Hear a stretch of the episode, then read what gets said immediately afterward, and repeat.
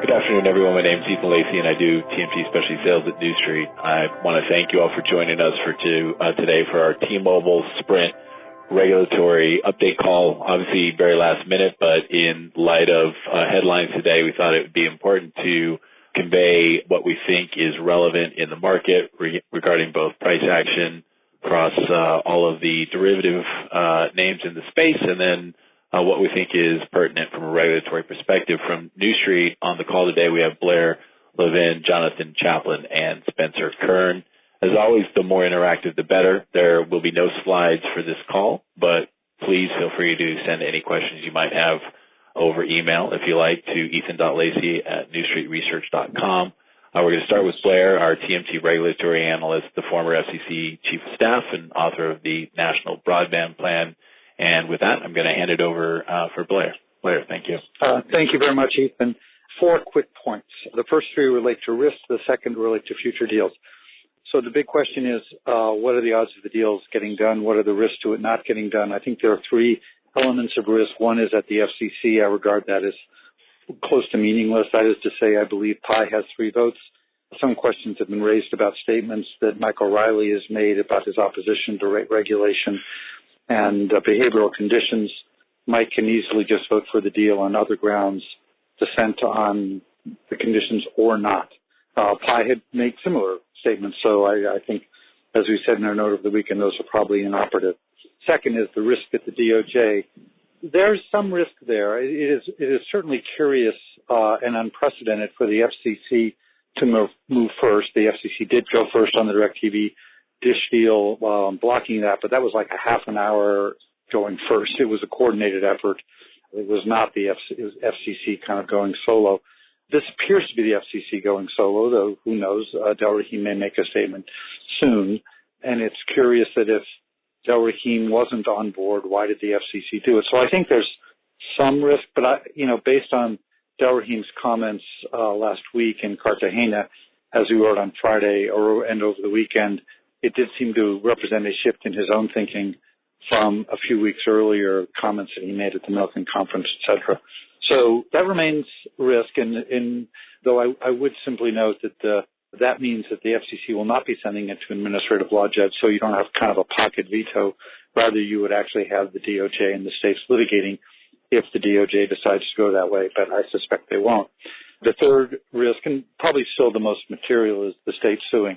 That is not a certainty. Um, I think the odds of it are roughly speaking around even about them actually suing. They've certainly prepared to sue. They've they've got economists and uh, they have been talking about themselves. And there are about, I believe, 17 or 18 states that have been following it for the purpose of potentially suing. But that's that's not a certainty. If it does happen, I think they start out as the underdogs because of the court's uh, natural desire to give Uh, shall we say, a significant weight, not Chevron deference is a different thing, but give weight to the DOJ decision. But that very much depends on a, on a judge, and I think we'd have to wait to see who the judge is before coming to any kind of reasonable view of what are the odds in such, such a litigation. And then the fourth issue is what does this open it up? As we said in our note over the weekend, or that came out this early this morning, if the chief had simply said, we think four going to three is perfectly fine. The economic record seems it's not going to hurt competition that much. I don't know that it would have opened up the doors to a lot of other deals, but the way we thought he would do it and the way he did it essentially argues that wireless is now a competitor to in-home broadband, that rural is going to be covered with broadband, and that's significant for the DirecTV, any kind of DirecTV dish combination. But I think that if you think of the broadband market as being one product market, which is what he is saying this deal will do. It seems difficult, in, in my view, to make a coherent antitrust argument against a deal involving cable and a telco, against a Comcast charter deal, and other deals like that. That's not to say there won't be political objections, and so I think the Comcast charter deal would be, you know, that that would have difficulties under this administration. It is also not to say that if uh, you know, just to pick a name, Elizabeth Warren were to become president, uh, that her antitrust division could take a very different point of view. But it, it is always harder to go backwards uh, when you allow a certain kind of uh, consolidation, and this is very significant in terms of the sector uh, the arguments that it's making. It is a big directional shift. Even a year ago, Ajit was not willing to say that wireless competes with wired. Now there's reasons relating to 5G for him to make that assertion, but to allow a deal on those grounds when that's several years out, that that is a big milestone uh, in terms of how we think of that sector. And with that, Ethan, let me turn it back to you. That's great. Thanks, Blair. And uh, operator, I think we're going to just go ahead and open up the uh, wider call to uh, Q&A at this point, if you don't mind. Jonathan, uh, uh, just one that I've gotten for you on incumbents. Obviously, the market has traded wireless uh, up or sort of positive today on a market reparation narrative. I guess the question is, how do we think about the second derivative of, of that trade once people have sort of digested concessions or the industry landscape? Are there other issues to consider for the incumbents uh, from a combined uh, T-Mobile and Sprint? Yes, absolutely. Before, I, so I, th- I think the market has it wrong today. This is actually a terrible outcome for AT&T and Verizon. And before I explain why, I'm just going to take a step back and say I actually think the FCC came to the right decision in this case. Um, I think the the overwhelming consideration uh, that should have should have driven the analysis is the fact that you're going to put a tremendous amount of additional capacity in the hands of a carrier that has been extremely aggressive historically, and that incremental capacity is going to drive down their cost per gigabyte and given their historical track record, it's very likely, in my view, it always has been likely that they're going to use that lower cost base and excess capacity to go after market share. The corollary of that is that this, this deal is horrible for AT&T and Verizon for a number of reasons. First of all, the idea that T-Mobile is going to act like a, a cozy oligopolist, that they're going to throttle back and not try and take share, um, given the amount of excess capacity that they have, I think was always a vain hope. But before we even get there, what T-Mobile is going to do over the course of the next three years, and again, we always knew they were going to do this, but now it's bound into concessions uh, with the with the FCC. They're going to roll out 5G on two and a half gigahertz spectrum, pretty much nationwide, and AT&T and Verizon today are in no state to compete against a real nationwide 5G offering from T-Mobile. So you're you're going to have a situation where T-Mobile's got a demonstrably better network offering at a demonstrably lower cost to themselves.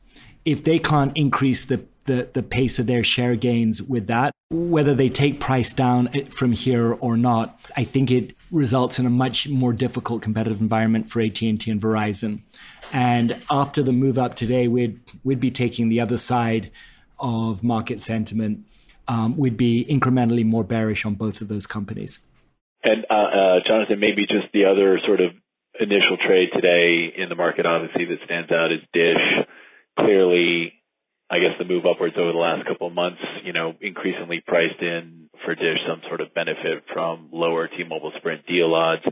Uh, between spectrum needs or future M&A? Is there anything else that the market should uh, be considering? Yeah, so it goes back to the answer to my last question, which is I think that AT&T and Verizon are in no position today to compete with a T-Mobile that has a nationwide 5G network in large part because they've got no spectrum below 6 gigahertz to deploy 5G on. Dish is sitting on a trove of fallow spectrum that in the hands of AT&T and Verizon could be purposed for 5G very quickly and effectively and put them in a much better position to compete against the the new T-Mobile. So I would take the opposite side of the market's trade on this and I'd be buying Dish down here.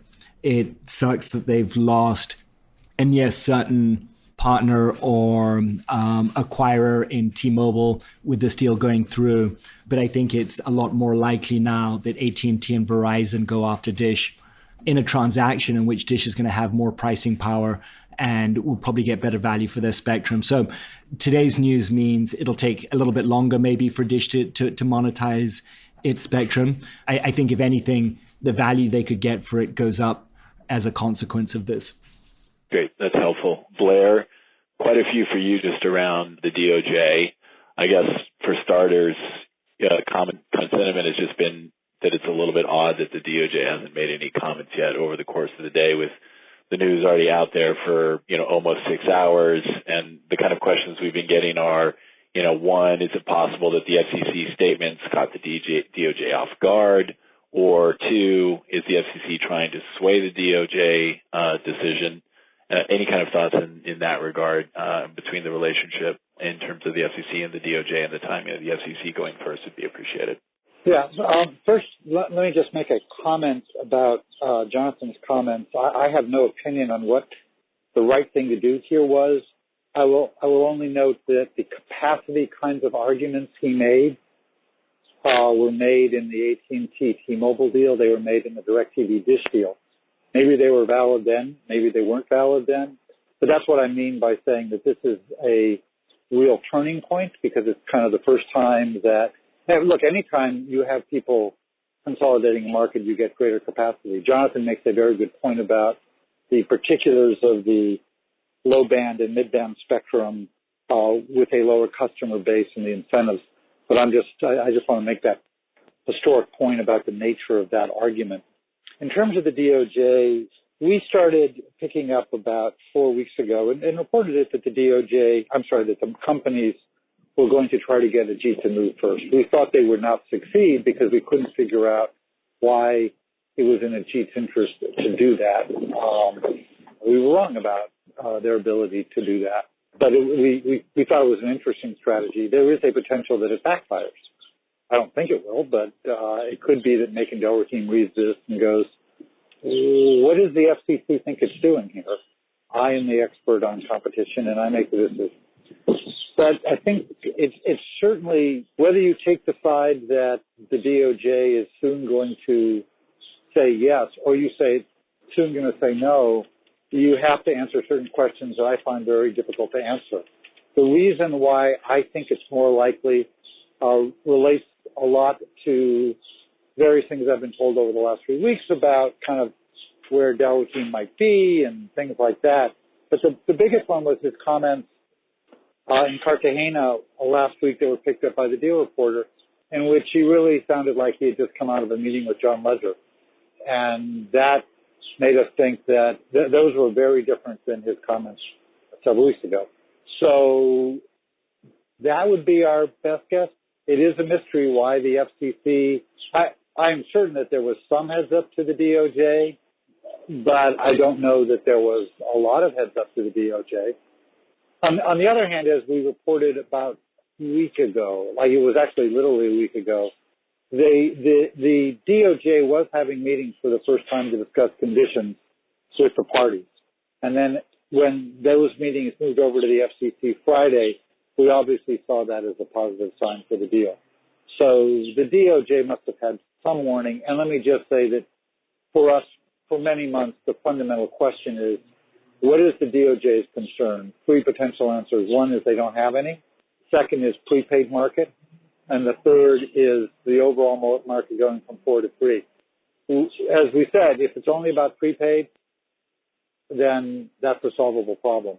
And that, that, that appears to be what happened, and that's what gives us some confidence, or I should say more confidence that the DOJ is on board than the opposite. Got it. And, and if I can just stick with the DOJ, Blair, for a second, is there any precedence of the DOJ blocking a deal that the FCC has approved? One, and then two, if we don't hear from the DOJ by the end of the week, you know, is that a red flag to you in terms of whether or not they are on board? How long before, you know, is it one week, two weeks? What's the timing in your view before you start to go, maybe they, they aren't in agreement? Uh, look, the, the precedent for the DOJ disagreeing with the FCC is precisely the same number of precedents of the FCC deciding the competition issue and, and announcing it significantly before the DOJ, which is to say, no, there is zero precedent. So in, in this case, again, trying to solve a mystery in which you're going to have some doubts, one reason why we believe the DOJ will go along is precisely what you just said. See, the two teams have been coordinating this whole time. they're likely to be thinking about the deal in a similar way. Uh, must have felt comfortable enough to say, I'm willing to make the stand. No, it's interesting. You know, the, the analysis really was about rural and 5G and uh, a little bit prepaid and stuff like that, but it wasn't, it wasn't kind of what you might think of as a competition analysis being at the core, which, to be fair to Ajit, isn't really what the FCC has been known for doing. Usually they, what, what he did is very similar. He won't like this analogy, but it's, I think it's pretty accurate. Very similar to what Tom Wheeler did with Charter, uh, Time Warner Cable. Very similar to what Tom Wheeler did with AT&T DirecTV. He let the DOJ decide the competition of things, and then he bolstered the public interest benefit case. Great, thank you. I appreciate it, Jonathan. Maybe just coming back to you um, and and Dish in the context of the SATS deal today. We've had a lot of inbounds about uh, the timing seeming a little bit too coincidental. Uh, any thoughts that you might have on sort of the peculiar nature of the deal dropping today? Do we think that perhaps Dish is going to try to buy the pre, you know the prepaid business and get the MVNO to jumpstart its wireless business? Any thoughts on how it may or may not be related to uh, T-Mobile and Sprint would be helpful. I guess it all depends on what the terms of the MVNO are. Um, if the Boost spin out if if Boost ends up with a phenomenal MVNO, it could be a value to Dish. It's certainly a value to somebody. What Dish really needs, though, is a network more than a bunch of not so great prepaid customers on somebody else's network.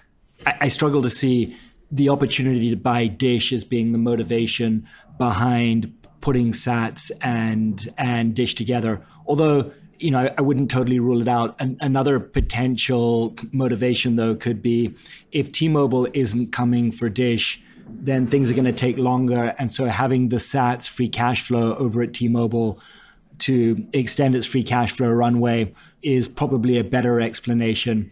But I think if if I had to guess, I'd say that the timing, is coincidental as it looks, is probably probably unrelated.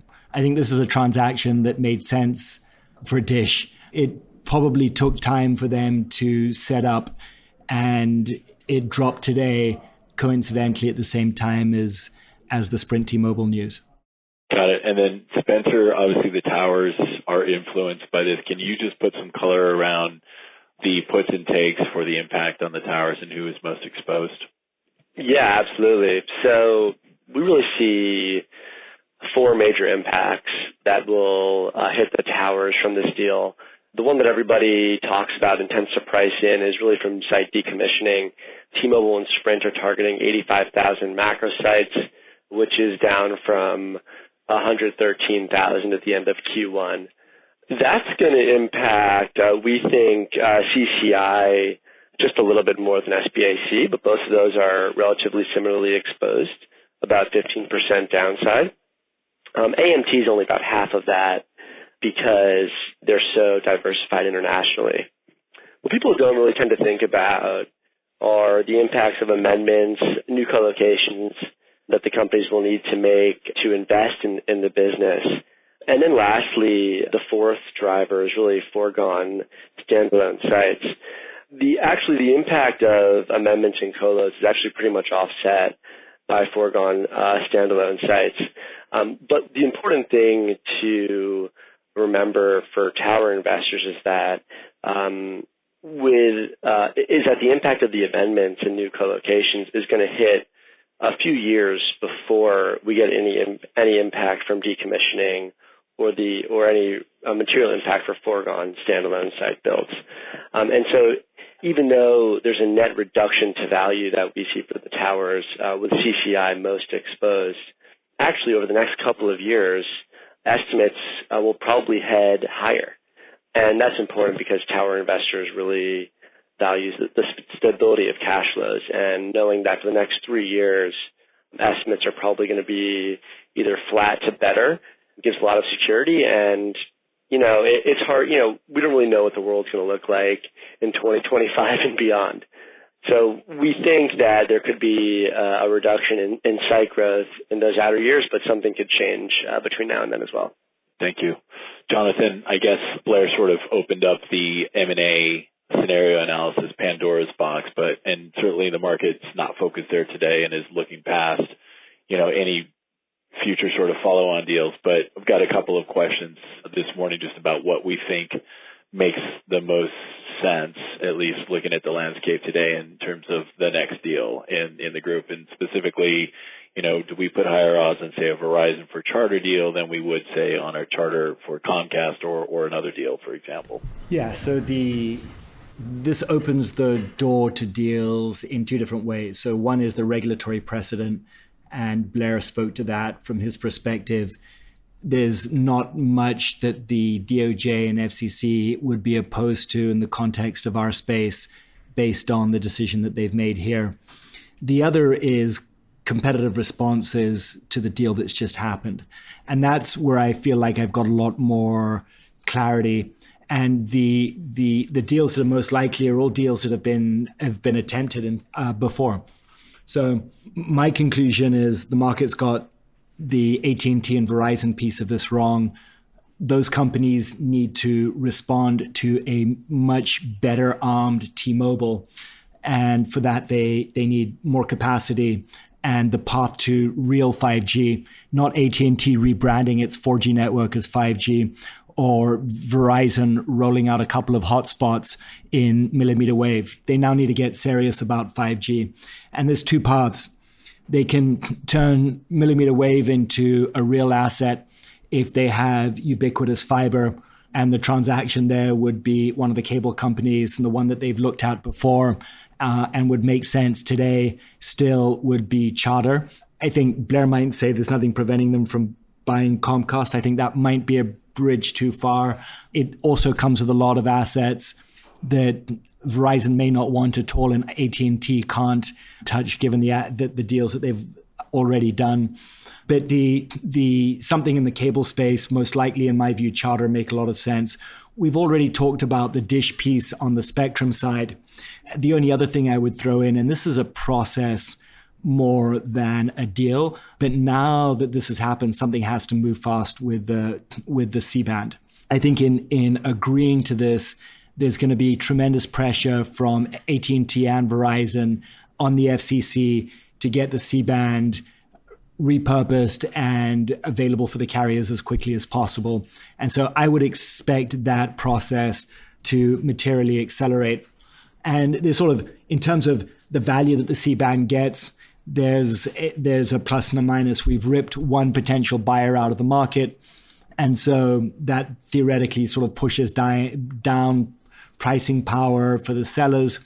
On the flip side, though, I think getting their hands on the C-band spectrum is much more urgent for AT&T and Verizon, and so maybe that counteracts the the downward pressure from losing T-Mobile, but certainly it accelerates the time frame. And those are the those are the deals that I think are are most likely. It's the competitive response deals, the ones that create capacity, rather looking at fiber or, or spectrum. That's great. Thank you. Um, Blair, I, I just, um, yeah, let me just add on the C-band. Um, I think um, the FCC uh, has been trying to move quickly. Certainly, they've all said that. I don't know that I, I mean, I, I think it gets done by the end of the year. I don't know that I, I, I speed that up because, frankly, what, what has happened over the last about four months is a number of problems have arisen in the CBA plan CBA is supposed to file a new plan. They haven't done so yet. I hear rumblings of lots of different potential filings over the next few weeks. And I just think that uh, it's going to take certainly into the third quarter, but I think probably into the fourth quarter uh, to get it done because it's a it's a complicated problem involving lots of different players. So it is it is probably true that Verizon and AT&T are going to push harder to make it go faster. But I would just note that Verizon has already been trying to get them. They they tried to get it done with hundred, and and and as to AT&T, I think it's still uncertain about where they are. Though hopefully we'll have some clarity in the next few weeks about this. But I'm, I'm, but I also think Jonathan's point's a very good one. I think the market reflects it today, which is you have one less buyer. The value of spectrum is always the value to the losing bidder. Neither the FCC nor the parties have articulated how many different licenses are going to go out there. But when you have a universe of somewhere between three and five, and you, are taking one down, that definitely affects uh, the ultimate value to be returned. Hey Blair, maybe if I could just stick with you real quickly. Uh, what are your latest thoughts in terms of the timeline for state AG lawsuit? I know in your published notes today, you said if the DOJ is on board with the FCC, then that probably diminishes or takes lower the probability of, of a potential lawsuit. But any kind of specific timeline would be appreciated. Yeah, look, uh, the uh, I think the way it works, though, Uh, I should just note that we again we're in somewhat uncharted territories here. Is that the DOJ is under no deadline to make a decision. I think I failed to answer the question you asked earlier about like if, if a week goes by and they haven't said anything, is that a red flag? I could interpret it that way. I could interpret it the other way. I I think the more time that goes on, the higher you have to tick up the risk that the DOJ is contemplating a lawsuit to block. But I don't think that if, if Joe Rahim hasn't acted by today, then I don't know that he needs to act tomorrow or this week or next week, right? He's not under a deadline. There is a, you know, the, the companies can assert they are in substantial compliance and then the DOJ has, I believe, 30 days to file or the deal can just go through. So we might, we might see some of that. But as to the states acting independently, they certainly prepared for litigation. I think it's more likely than not that they move ahead, but I'm barely at that level. They would arguably want to move ahead to seek an injunction to block closing prior to the, the companies actually closing. There's an interesting question of when the companies can close. Usually you would say you can't close until the FCC has approved the transaction. I don't know whether that would include three FCC commissioners announcing they plan on voting for the deal. The FCC isn't going to vote this, I don't think, until the end of June or maybe even July. I think uh, Pai indicated that it's a couple of the staff is still a couple weeks of work to do. That's kind of interesting, but not that surprising because you've got to incorporate the commitments. But then Pai has then circulated draft items to the other commissioners, and they have three. They vote them three weeks later. So that adds, roughly speaking, about, I think the math is five, two plus three is five, I know that, but I, I think that's the approximate time of the FCC action. I don't know that the DOJ needs to move before then, nor do I know that the states need to move before then. But you could see a scenario in which Rahim says yes, the lawyers say we can close tomorrow because we're 100% confident that the FCC will act, and then the states would have to move very quickly. So the, the states probably have some time, but there are a variety of different litigation strategies one could think of. And I'm just just to interject as my Bloomberg lights up here. You know, perhaps we probably should have uh, scheduled our call for three o'clock, and we might have changed the narrative a little bit. Only in that uh, headlines are hitting the tape just saying that the DOJ is inclined to reject the deal. I don't know if uh, you have any sort of uh, initial reactions to that, perhaps, Blair. well, um, my, my initial reaction to that is we had thought that we had always thought the most difficult obstacle the, the deal had is the DOJ staff. We have always thought that they wrote something in 2011 that they still believe is true. There's a national wireless market. Going to four to three would be present competition issues. That's a really interesting thing. What can um, I'm going to put you on the spot. What's the sourcing? For the story? You know what? I haven't, I haven't, uh, I haven't had a chance to like go through it yet. Uh, yeah. Well, look, I, I will simply say this.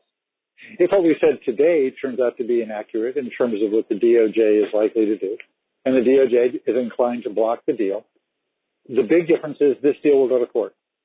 The companies will definitely litigate. I think the DOJ and the states are, you know, roughly speaking, are certainly more likely than not to win, in my opinion reasonable minds can differ, but you know we'll we'll see what what what judges they get.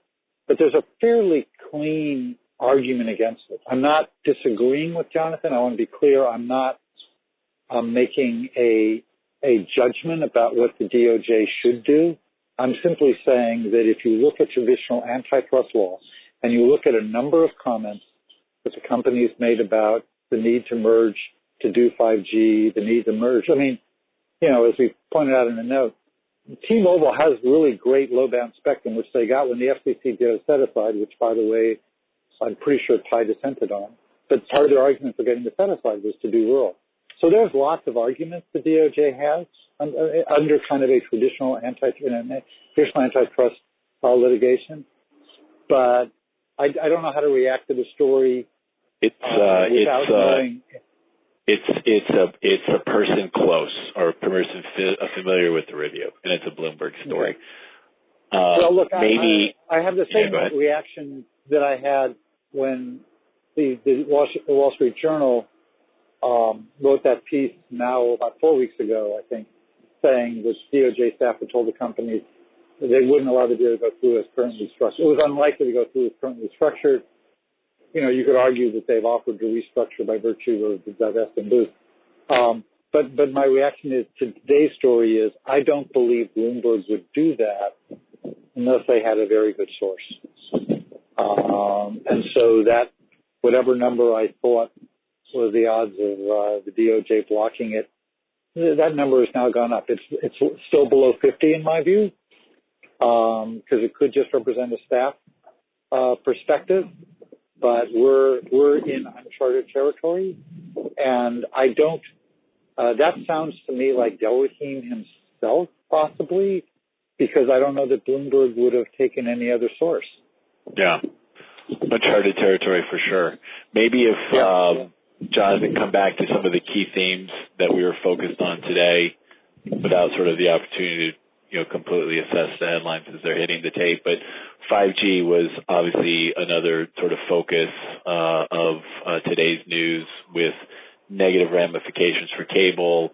Nobody's done probably more work on 5G than New Street. Uh, I guess the question would be how do we frame the risk to cable's broadband dominance from T-Mobile and Sprint, you know, potentially targeting in-home broadband just in a scenario where we are in a, a go forward with, with the deal?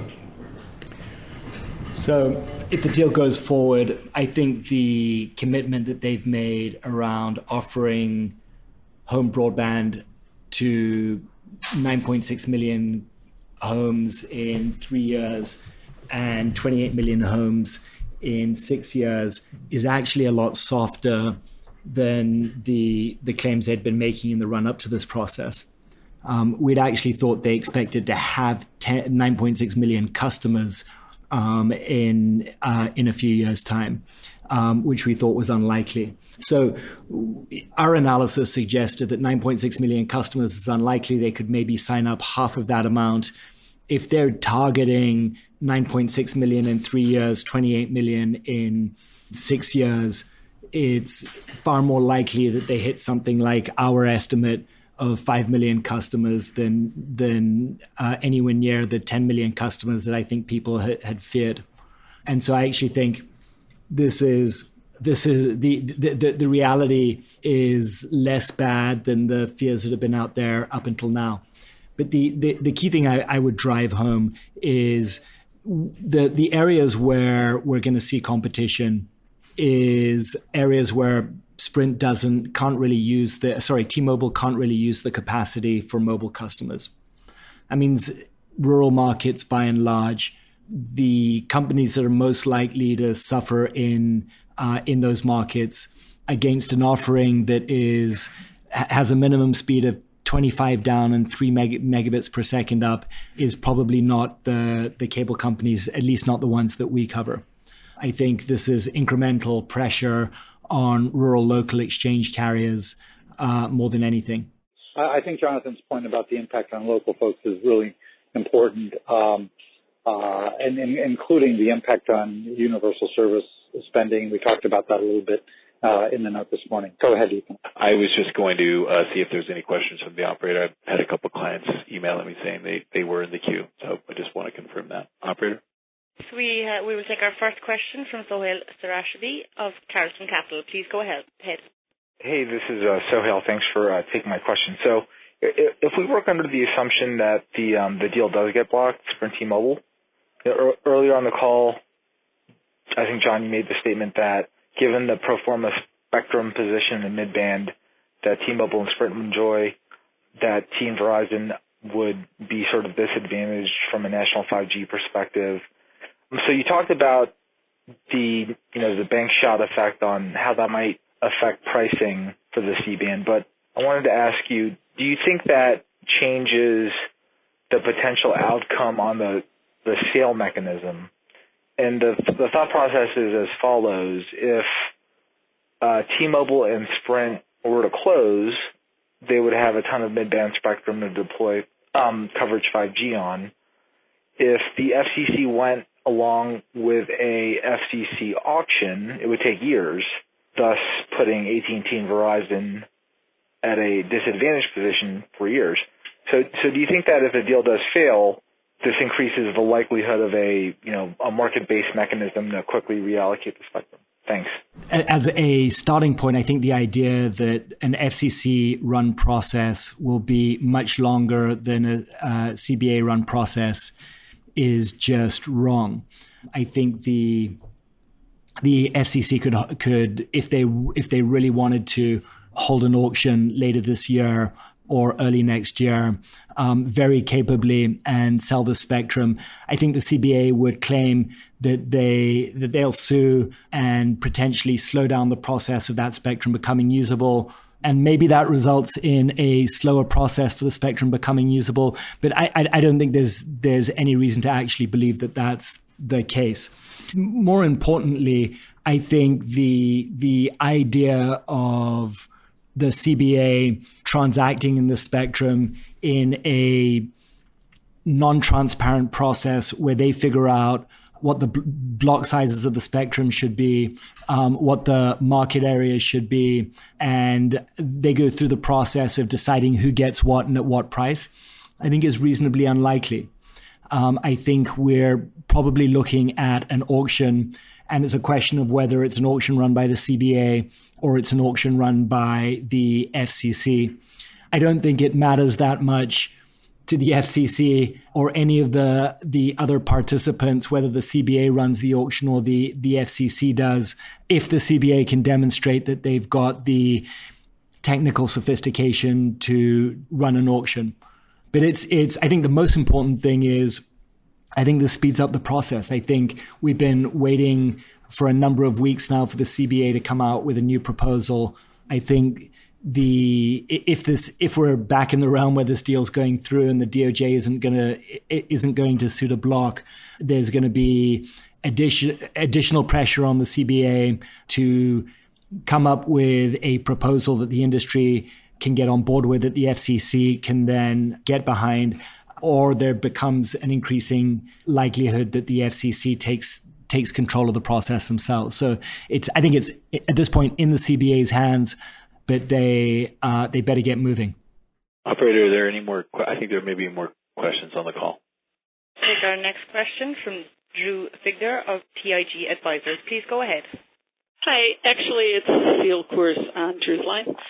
Um, I'm just trying to figure out uh, why, Jonathan, do you think that T-Mobile would actually keep the prices really low? I mean, according to economics, he only has to lower the prices just slightly below where AT&T and Verizon are for um, cell service, and then he, he can act like much more of an oligopolistic person here. I mean, uh, you've only got three players, so an oligopoly is what you'd expect.